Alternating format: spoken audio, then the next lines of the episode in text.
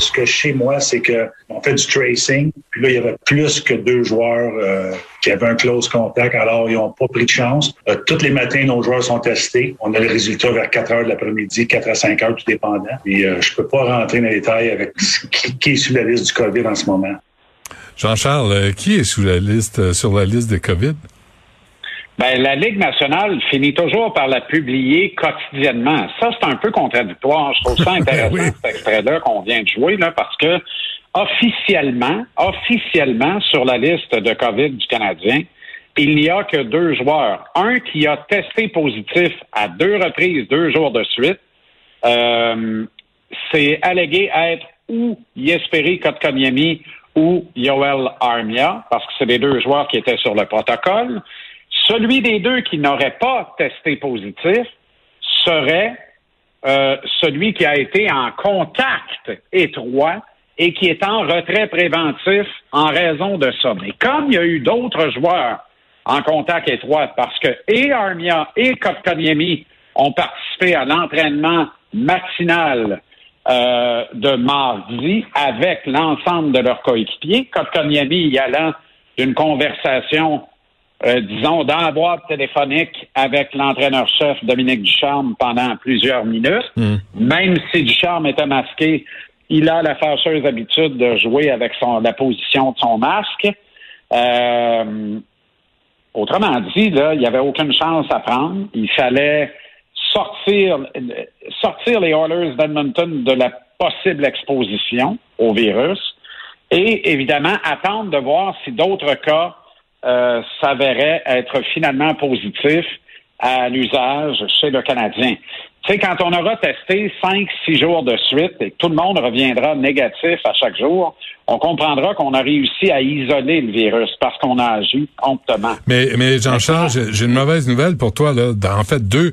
Là, le bilan COVID aujourd'hui au Québec, c'est 945 cas, ce qui est un, bon épouvantable. En Ontario, on parle de 2300 cas. En Ontario, tu as les sénateurs, les Maple Leafs. Euh, c'est pas vrai qu'ils vont, euh, qu'ils vont patiner à travers les virus, ces autres-là?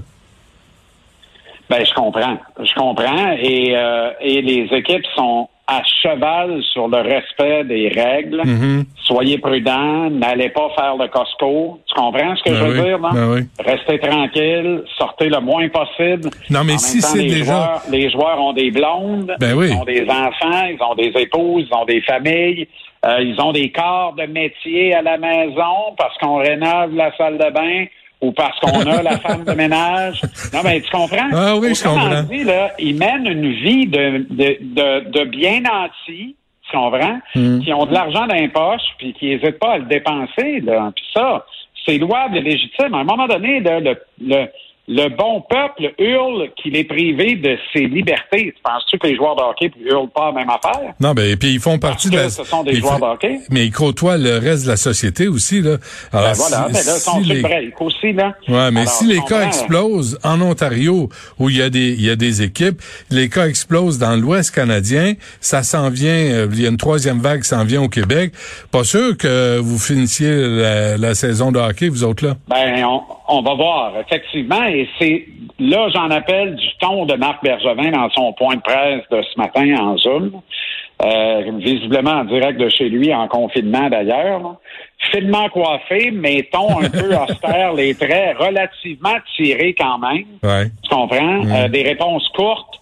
Euh, on a senti ce matin qu'il fallait pas trop gratter le bobo là, parce que euh, il a les nerfs à vif là, et en boule, le directeur. Ouais, non, mais excuse-moi là, mais il faut qu'il se calme parce qu'il n'est pas le seul à vivre la, ben la, la COVID, la pandémie. Tu sais, c'est pas plus tragique pour le Canadien de Montréal que pour n'importe quelle entreprise. Effectivement, effectivement. Mais c'est un caillot pour toute la Ligue nationale de hockey de gérer ça. Ouais. Et là, ce qu'il a laissé échapper, que je trouve intriguant, non pas intéressant, intriguant, voire inquiétant, mm-hmm. c'est qu'il a confirmé que le cas positif, c'est un variant de la COVID. Et là, on dit que les variants, c'est pas bien, mais ils sont partout et qu'ils vont représenter la majeure partie des cas d'ici longtemps. Est-ce que c'est la fois où euh, l'INSPQ a crié au loup, puis que ça va avoir été pour vrai parce que personne n'est au sérieux, parce que depuis le début de la pandémie, qui crient au loup, qui disent on va avoir 10 000 cas par semaine, euh, on va avoir 5 000 cas par jour le mois prochain, puis c'est jamais arrivé. Mais là, ils l'ont encore dit en parlant d'avril et des variants. Est-ce que cette fois-ci, ils ont eu raison? Je ne sais pas, Benoît. Là. Je suis pas un expert, je suis pas un scientifique. Mais en tout cas, il y a une montée des cas aujourd'hui au Québec. Rien à voir avec ce, qu'ils connaissent en Ontario. Il n'y a rien qui dit que c'est en train de traverser ici quand même. C'est ça. Fait que là, vaccinons, on est rendu là. Et euh, tu sais, je parlais à des professionnels de la santé encore ce matin. Je suis un peu éberlué de voir qu'on ne vaccine toujours pas plus de 50 000 personnes par jour. C'est pas que les vaccins ne sont pas disponibles, puis c'est pas que le monde n'est pas disponible pour les injecter. Il manque de monde pour les recevoir, me dit-on. Ben voyons Il y a plein donc. de cases de rendez-vous qui seraient libres. Alors, moi, ce que je dis dans ce contexte-là, Benoît, est-ce qu'il ne faut pas ouvrir la vaccination à qui veut bien être vacciné? Non, mais, Et mais arrêter de descendre ça par tranche d'âge? Ben, non, mais, mais qu'on- s'occupe des zones, là, tu sais. Moi, j'habite en Montérégie, tu le sais. Puis là, on est en zone rouge. Et là, je, je serais, je serais, je, pour- je pourrais avoir, je pourrais être vacciné. Pire que ça, euh, Jean-Charles. Hier, on me disait que les femmes qui travaillent dans les maisons d'hébergement pour femmes vi- victimes de violences conjugales n'ont pas été vaccinées non plus. Là, tu dis, on peut-tu Ah non, mettre des c'est ça. priorités? Là, faut, faut y aller par priorité. Aussi. on est supposé avoir un grand mécanisme de groupe prioritaire, puis de les vacciner. Est-ce que c'est est-ce que c'est le cas dans les faits? Comment ça marche exactement? Moi, je pense que y a- il y a- ça mérite une, une série de bonnes questions et surtout, ça mérite de l'insistance pour avoir des réponses claires et des réponses nettes. Tu comprends? Parce que là, c'est à s'y méprendre. Parce que là où je voulais t'amener pour ramener ça au sport, là, c'est rendu là, là. Est-ce qu'on vaccine les joueurs de hockey? Non.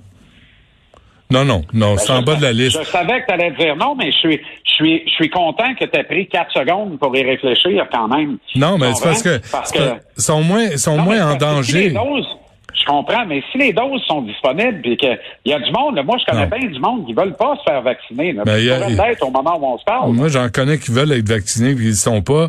Puis, les enseignants, euh, Jean-Charles, n'ont pas été vaccinés. Fait, sais-tu Ben, quoi? ça, On va. C'est une hérésie. Ben, c'est ça. C'est une hérésie. Les joueurs de C'est hockey sont en hérésie bas de la liste pour deux raisons. Ils sont jeunes, sont en santé, premièrement, donc Ouais. sont moins sont moins à risque. Et, euh, et deuxièmement, c'est pas un service essentiel, zéro puis une barre. là. Non, mais ça, on pourra en discuter longtemps compte tenu du moral généralisé dans la population. Tu sais, cette impression, on avait comme développé une impression de normalité. Hein. Moi, là, je regarde, je t'ai rendu habitué à un million de tapis et tuiles d'un gradin, puis les, les applaudissements à Cannes, tu comprends? euh, je t'ai rendu habitué à ça. Je m'étais créé cette nouvelle normalité-là. L'idée étant que le, le- la business principale, j'y ai accès, c'est-à-dire le match. Ouais. C'est un match compétitif, puis il compte au classement. Mhm. Puis si tu marques un but, tu peux devenir champion compteur, tu comprends? Puis Mhm. le reste, et le reste, et le reste. Là, j'ai perdu mon innocence et un peu mes repères avec ça cette Ouais. semaine. Ça fait longtemps que t'as me perdu ça. orphelin. Ça fait longtemps dire, qu'il a ben, perdu cette innocence-là. Tu sais, Puis je sais où est, j'ai une idée où est passée, mais ça, je- ça reste entre nous. on, se re- on te regarde à TVA Sport à 17 ans, excuse-moi. Oui, bonsoir. bonsoir. Merci à toute l'équipe, à demain, 10h30.